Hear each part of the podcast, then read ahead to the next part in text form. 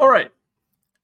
2023 season is in the books. It's been in the books for over a month. The St. Louis Cardinals off season underway. Um, thought I'd take a little bit of time here to do, you know, 20 or 30 minutes on this off season. It's a big off season, obviously coming off of the awfulness of last season.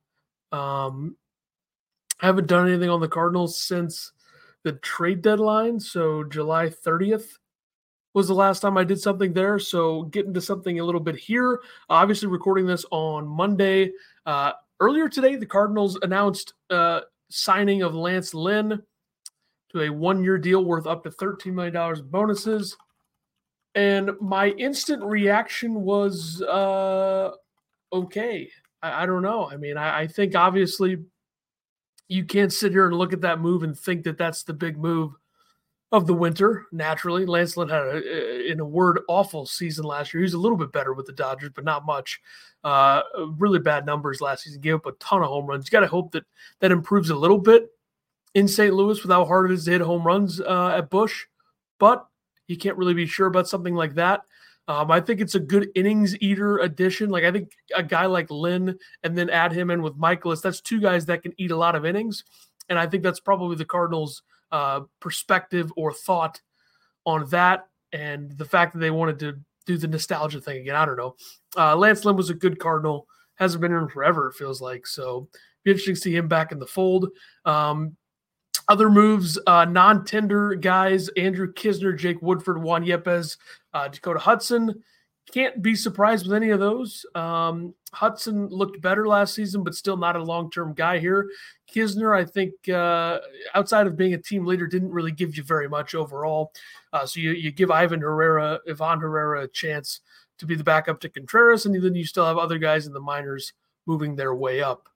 Uh, Yepez, you know, that guy deserves another opportunity elsewhere, kind of like Luke Voit, I would say, a little bit in that regard. So you give him a shot elsewhere. Um, and then Woodford did not have a good season last year. So there you go. So right now, you know, you look at this roster and there are things that need to be done, especially in pitching, because right now your rotation is Mikolas, Lynn, Matz, Zach Thompson, Matthew Liberatore. That's three lefties. They can't have all three of those guys in this rotation that are lefties. So I would think the the goal of this offseason for the Cardinals should be adding at least one good, really good starter, and then another guy that could be a number two. Because I think if you put two guys in front of Mikolas and Lynn, have those guys your three and four, and then your five is probably Steven Matz, and then you have Liberatore and Thompson out of the bullpen as the two lefties, I think that makes a lot of sense. Now, knowing what we know about how John Mozeliak operates and how the Cardinals operate, I think it's tough to believe that they're going to sign two guys that could be number one and number two. They could say one guy that could be a number one or a number two, but I would I would be surprised if two of those three lefties, Thompson, Liberatore, and Matz, aren't in the rotation when the season begins. That would be a little bit of a surprise. Um, but there are a lot of options in both free agency and trades. I'm leaning towards thinking that the Cardinals are going to sign one free agent pitcher of, of high value and then trading for one. I just don't know if it's going to be the high end guys that we think it might be.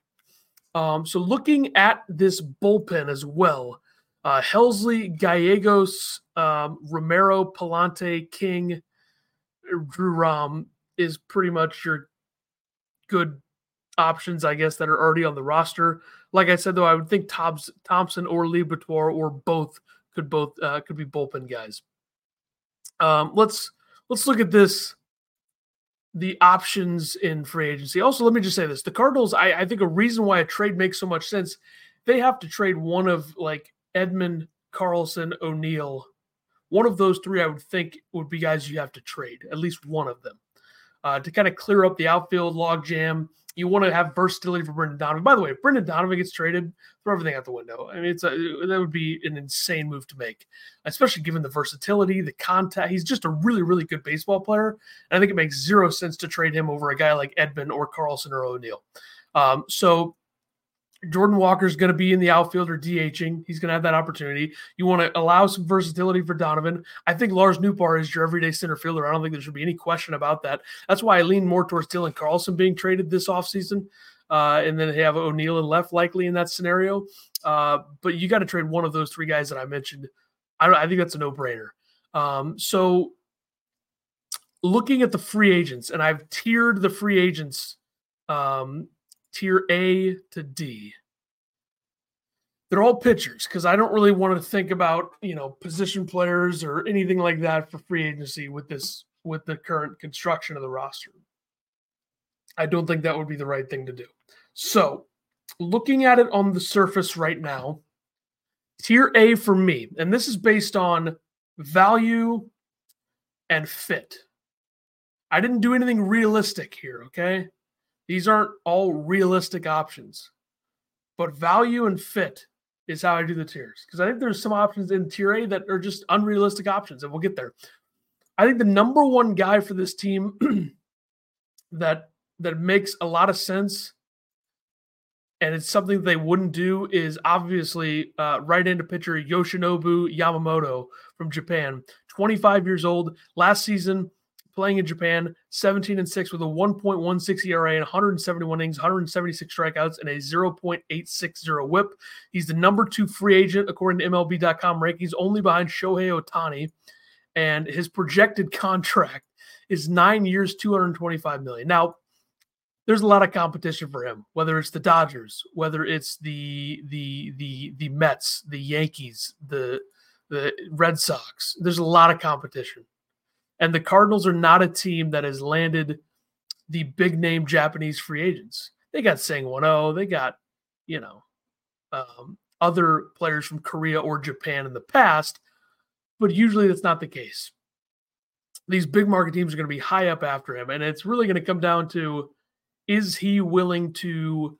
Um, I don't know if take less is the right word. Is he willing to come here because of fit in relationship with Lars Nootbaar and that. You know, I just don't I don't see it, you know. So I think that would be their best option. I just don't see it happening. The next best option I think is probably Sonny Gray just because I favor him over Snell a little bit. We'll get to Snell in a minute because, you know, the Cardinals already have a boatload of left-handers and a boatload of guys who are um uh, I was going to say old, but Blake Snell's 31, Sonny Gray's older. But I think Sonny Gray is a good fit in the sense that he's pitched a lot of innings and was really good last season and has been good for a little bit. Um, and pitching in a, in a ballpark like St. Louis should favor a lot of these guys. Sonny Gray, 34 years old. Uh, last season, 8 and 8 with a 2.79 ERA, 184 innings, 183 strikeouts, a 1.147 whip, 2.83 FIP. Very good. Uh, second in AL Cy Young voting behind Gerrit Cole.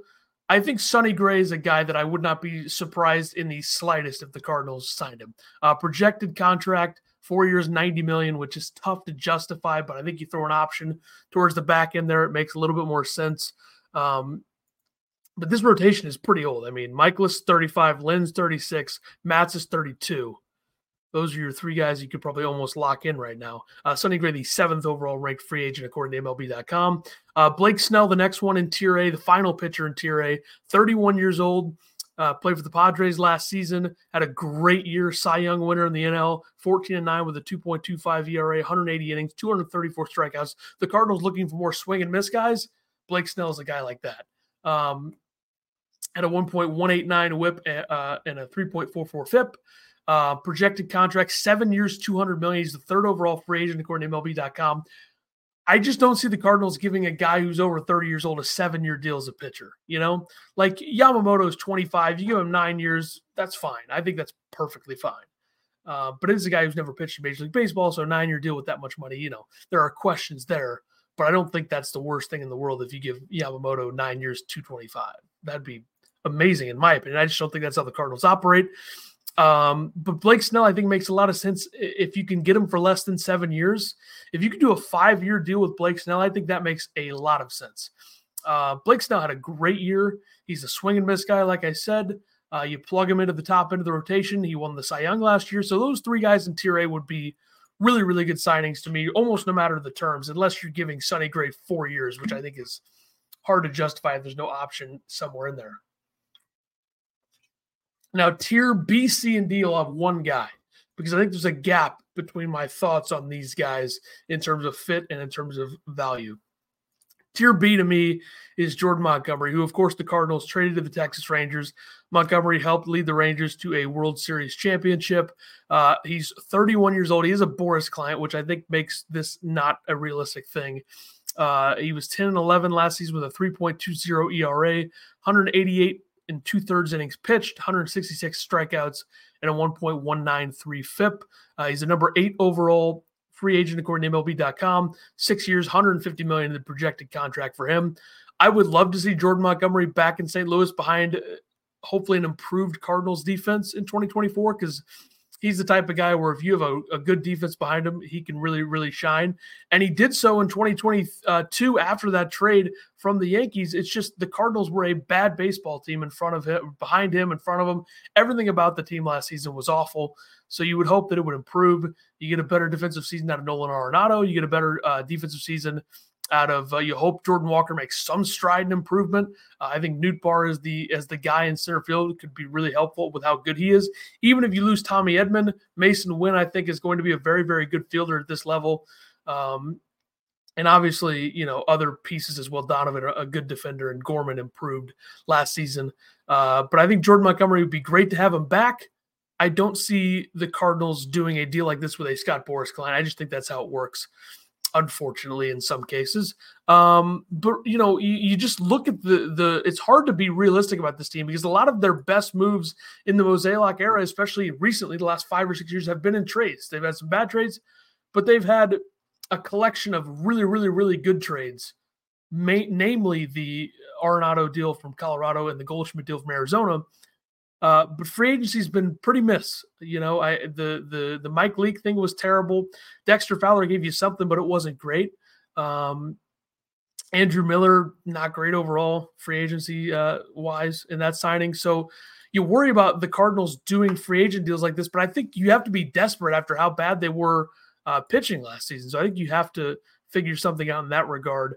Uh, tier C for me is Lucas Giolito of the Guardians. I think it says a little bit about something. I, I, think it says something. The fact that uh, he was on waivers and the Cardinals could have had him and didn't do so. Uh, he went from the White Sox to the Angels to the Guardians last season. He's 29 years old. I think he'll be 30 when the season is going on. I'm not sure though on that. I went over a lot of different ages for this uh, last season, not great for him. 8 and 15 with a 4.88 ERA, 184 and a third innings pitched, 204 strikeouts, 1.313 whip. Uh, number 18 overall free agent, according to MLB.com. Projected contract, two years, 44 million. I would have trouble justifying two years, 44 million without an option for Lucas Giolito. But you look at the numbers, and what do you think? You think swing and miss. 204 strikeouts, 184 innings. That is something that the Cardinals are looking for. That is something you could justify doing if you're John Mozeliak. Uh, but overall, I don't see the Giolito thing happening. I think that a Flaherty reunion would be more likely. I don't need a Flaherty on this list. Tier D, the final one. I don't want to do it because I think there's a lot that comes with it, but he was very good in the first half of last season. That's Marcus Stroman, Chicago Cubs last season, 32 years old. Uh, he was 10 and 9 with a 3.95 ERA, 136 and two thirds, got hurt, innings pitched, 119 strikeouts, 1.259 whip. Uh, number 21 free agent, according to MLB.com, and same projection as Giolito, two years, 44 million. Don't love it. I think if they do it, that's okay, but I don't love it. I think that you have to go a different direction than this. Um, but it wouldn't surprise me to see the Cardinals kick the tires. I'll say that. Um, next up, possible trade targets. I think this is a better crop of players. I just worry about the Cardinals trading Brendan Donovan, which I think would be a huge mistake. Dylan Cease of the White Sox. I think there'll be some steam there. I, I wouldn't be shocked if that happened. Shane Bieber of the Guardians, Tyler Glasnow of the Rays, Paul Blackburn of the A's, and Alec Manoah of the Blue Jays. That'd be a uh, a sell or a, a buy low option.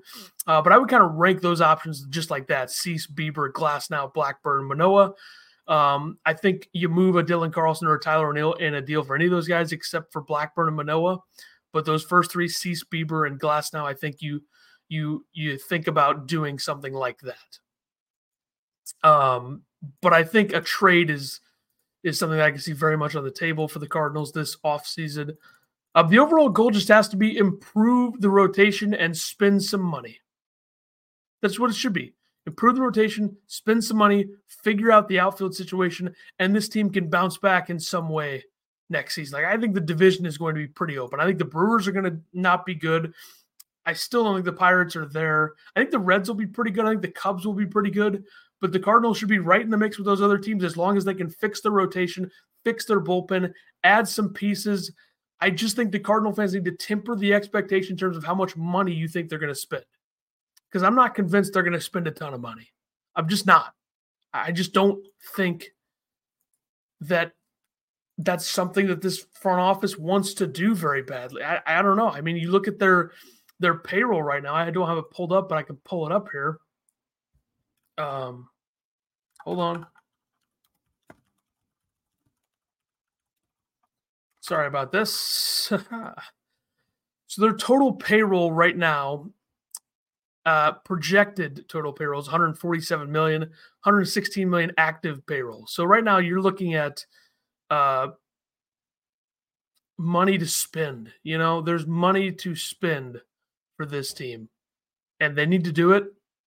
And I think it it should be an interesting thing to view if they do, in fact, spend some real money to try to improve this team. Because there is no excuse for this team not to have a top 10 payroll. Just none. And right now they're 14th um, in the league. And last season they were 17th. That's embarrassing with how much support this team gets and uh, you know, I don't know what else to say. Uh, but overall, like I said, it's very simple. The avenues to take to fix this team. It's just about doing it the right way and making the right moves. And you know, I don't know if we should all trust John Mozeliak to be the guy to do that, but guess what, folks? He is the guy to do that. He's the one doing the job. He's not going anywhere. The ownership's not going anywhere. Marmol seemingly not going anywhere. Although I will say, if they're bad next season, I think he's probably on his way out. Um, which would give Mozeliak uh, one, two, three hires in a span of uh, 11 years, I want to say, or I guess four hires, because he hired Matheny, he hired Shildt, Marmol. This would be number four. So we'll see. It'll be interesting to see. I'll definitely do something either when the offseason is wrapped up or if they do make a big move, I can do an instant reaction to that. I thank everybody for listening. Make sure to like and subscribe. I know that this podcast feed has so many different topics that most people don't care about. And I want to limit that in some regards, but overall, whatever. I'm just doing this to do it, and it's fun. So, whatever. Who cares? Uh, thank you.